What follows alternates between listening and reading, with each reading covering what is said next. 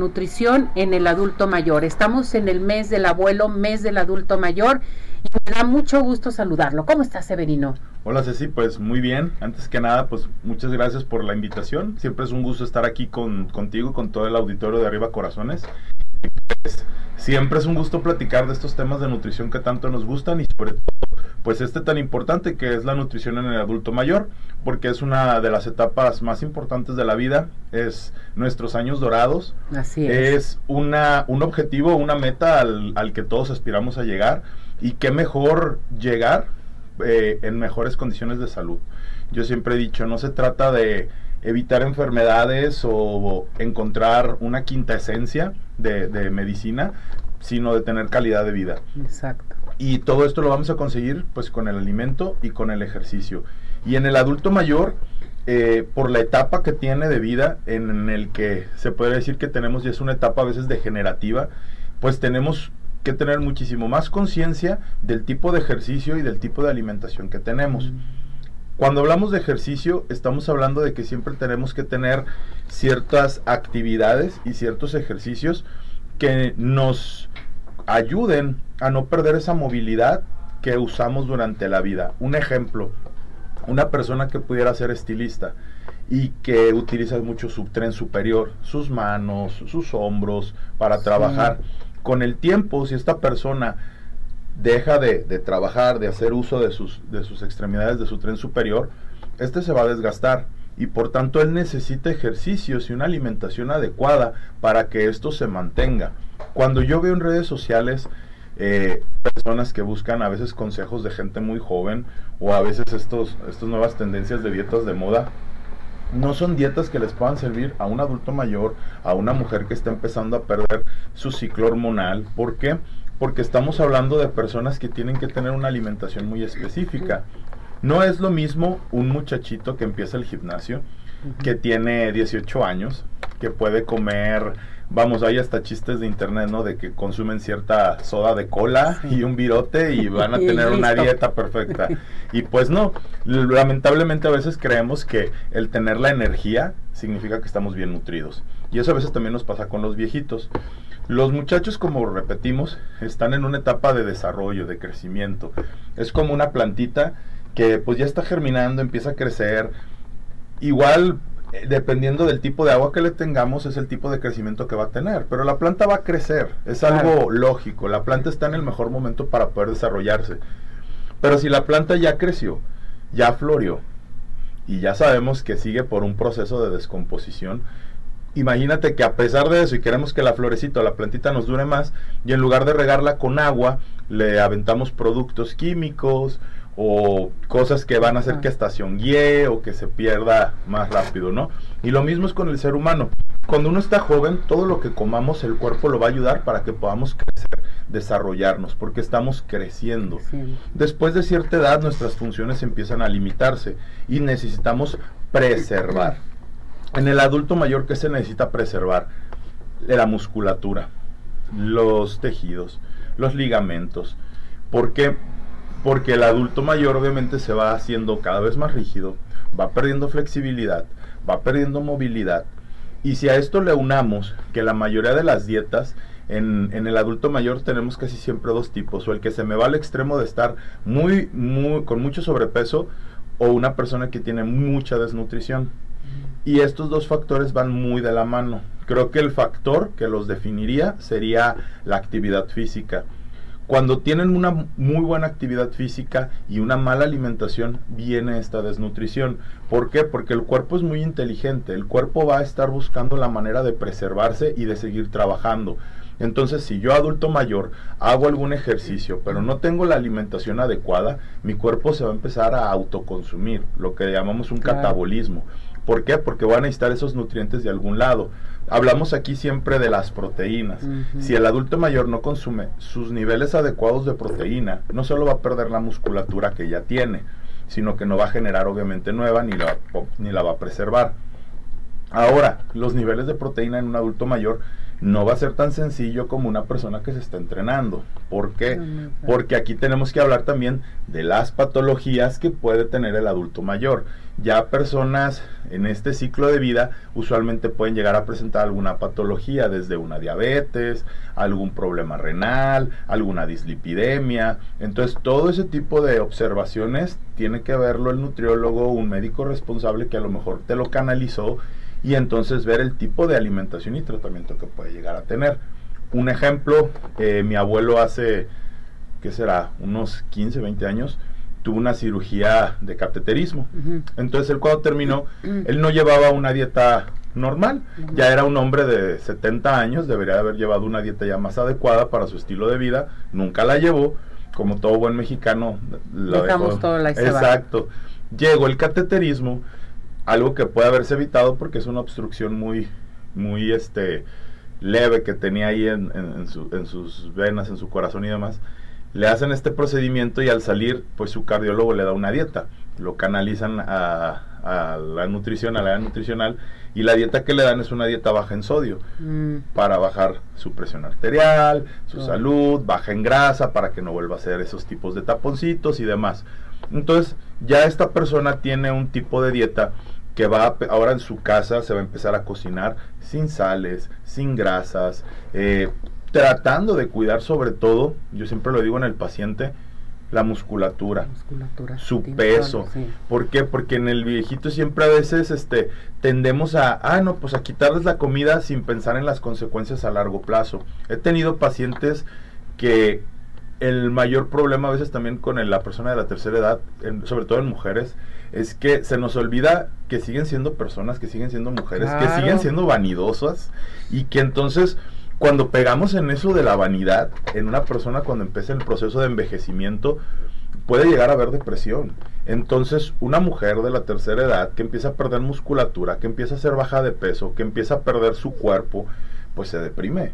Y es difícil que me la lleven a veces, te traigo a mi mamá porque no quiere comer.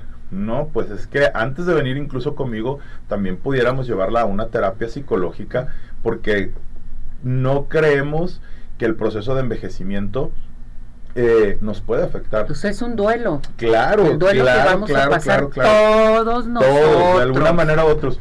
No sé, yo creo que todos en alguna etapa de nuestra vida tenemos algún cumpleaños o alguna década de la vida que nos marcó más, ¿no? Que, que a los 20, que a los 30, que cuando cumplí 40 entonces ahora en el adulto mayor, pues ya tiene otra perspectiva de la vida, de otras décadas. Entonces cuando empezamos a perder lo más básico de nosotros, que es nuestra movilidad, nuestra salud, nuestra apariencia física, claro que viene aparejada una depresión. Entonces yo siempre considero que en el adulto mayor no simplemente va a ser una dieta y ejercicio, sino también un trabajo colaborativo. Mira, ya me aventé de la nutrición al ejercicio, y también vamos a lo que es terapia psicológica. Yo pienso que esos tres puntos en el adulto mayor son vitales. ¿Por qué? Porque si descuidamos cualquiera de esos tres, se nos va a descompensar. En el aspecto del ejercicio, porque se nos va a hacer sedentario, pierde musculatura, deja de comer y por lo tanto viene una depresión. Si me baja de peso, pues igual, pierde musculatura, dejamos de comer y viene la depresión. En este caso, la señora me decía, no es que a mí no se me antoja comer nada. Y yo me veo muy flaquita y yo me siento deprimida y hasta ya no soy yo y ya me voy a morir y ya me siento muy vieja entonces, todo este tipo de pensamientos, a veces los hijos fallamos en ese apoyo a los papás porque nos desesperamos, porque vemos esa situación muy ajena a nosotros, muy lejana. Y pues también tenemos que recordar todo el tiempo que es un proceso que todos vamos a pasar, por el cual todos vamos, y creo que la mejor manera de afrontarlo es cómo lo, cómo lo llegábamos, ¿no? En este caso, pues repetimos, con una buena alimentación adecuada, cumpliendo sus niveles. El viejito no nada más debe tener energía, no simplemente es darle su pancito, su leche y que, bueno, mientras lo mantenga con energía y mientras él lo degluta, con eso va a estar bien. Creo que tenemos que tener un poquito más de conciencia de sus niveles de musculatura, de actividad física y sobre todo de independencia. ¿Qué tantos movimientos básicos puede hacer mi adulto mayor? Para poder ser independiente y que esto vaya de la mano con su nutrición. Con su nutrición. Fíjate que es bien importante lo que tú mencionas, Severino. decimos, bueno, que coma lo que se le antoje. No quiere comer, bueno, pues que se coma el pan con la leche o que se tome su chocolate con su pan y punto. Ya comió aunque sea eso. Ah, eso sí es. Y eso está mal. O Claro. sea, para poder vivir y más años, tenemos que llevar una buena alimentación, no dieta, sino alimentación balanza- balanceada, perdón, y acudir con un buen nutriólogo, porque los nutriólogos no son nomás para bajar de peso, No. no son que para hacer músculo como tú mencionas, sino para que esté bien uno mismo. Y también adaptarnos la familia al adulto mayor, que eso es bien importante. Exacto. Oye, ¿sabes qué? Pues vamos a llevarte con un nutriólogo, ya que no quieres comer, pues vamos a viendo a ver cómo andas, qué es lo que te recomiendan y también que le digas qué es lo que te gusta comer, porque en ocasiones los hijos les quitan la comida que Ah, les claro, gusta. no, eso es, eso es lo peor. Fíjate, mencionaste Eso dos puntos no. que quisiera hacer mucho énfasis en el cuidado del adulto mayor. Uno de ellos es recordar que son seres adultos independientes, Exacto. porque tendemos a, a infantilizarlos por el hecho de ver que perdieron fuerza. Entonces yo muchas veces con los pacientes yo creo que me dicen, lo que yo más tengo miedo es perder mi independencia, Sí, mi, claro. mi, mi fuerza, porque luego ya mis hijos me empiezan a ver como, ah, ahora, ok, ahora puedo con mi papá, ahora le puedo quitar el carro o, o le puedo decir no salgas aquí, no salgas allá, y entonces el adulto mayor se empieza a sentir... eh, pues un hijo, se empieza a sentir controlado y todo esto a la larga les genera un tipo de depresión. La segunda es, yo siempre he dicho, yo no soy una persona o no me considero un nutriólogo este de control de peso o peso centrista. Creo que hay muchísimos factores más para determinar el- la salud de una persona y en el caso del adulto mayor, lo primero que tenemos que hacerle caso siempre también es al antojo, a lo que el, paciente quiera, porque tenemos que recordar que mientras el adulto mayor no tenga una patología grave, ejemplo, que sea una persona diabética y que de antojo de desayuno quiere una torre de hot cakes, pero si supongamos que es un adulto mayor sano, este y de vez en cuando que hija, pues se me antoja que me des un menudito o hija, se me antoja que me des esto, son platillos que podemos darle con sus limitaciones y sus restricciones, obviamente no va a ser de diario, pero son ese tipo de gustos que si nosotros como adultos nos los damos, los niños se los dan, cuan más el adulto mayor también tiene derecho a hacerlo. Y en el adulto mayor a veces es difícil porque a diferencia del niño, que sí le cumplen a veces todos los berrinches y es peor, yo creo que debería haber más cuidado en lo que ingiere un niño que lo que ingiere el adulto mayor. Porque el niño va llegando y el adulto mayor ya va de salida. Entonces, y creo que cometemos muchísimo ese error Muchos, ahorita. muchos errores. Creo que si adecuamos la dieta del niño, no tendríamos por qué limitar al adulto, ni mucho menos al adulto mayor. Y en el caso del adulto mayor, recordar eso. Uno, el gusto, la empatía y no darles alimentos simplemente por tenerlos activos o con energía. Exactamente. Porque simplemente vamos a cumplir una función energética, lo vamos a mantener ahí, pero yo siento, yo siempre he dicho que cuando alimentas a un adulto mayor con, ¿cómo se llama? Con panecitos y azúcares y demás, es como cuando pagas el mínimo de la tarjeta. Ándale. O sea, Exactamente. No, sí es cierto. Sobrevives, pero realmente no estás solucionando un problema a largo plazo. Y el viejito va a estar ahí y se te va a mantener, pero se te va a enfermar a continuamente. Entonces es cuestión nada más de dar cierta nutrición Ajá. y recordar al adulto mayor, yo siempre lo he dicho y se lo digo a todos mis pacientes, ¿qué mejor medicina quieres? Una pastilla, una jeringa, una cirugía o un buen plato de Un comida. buen plato.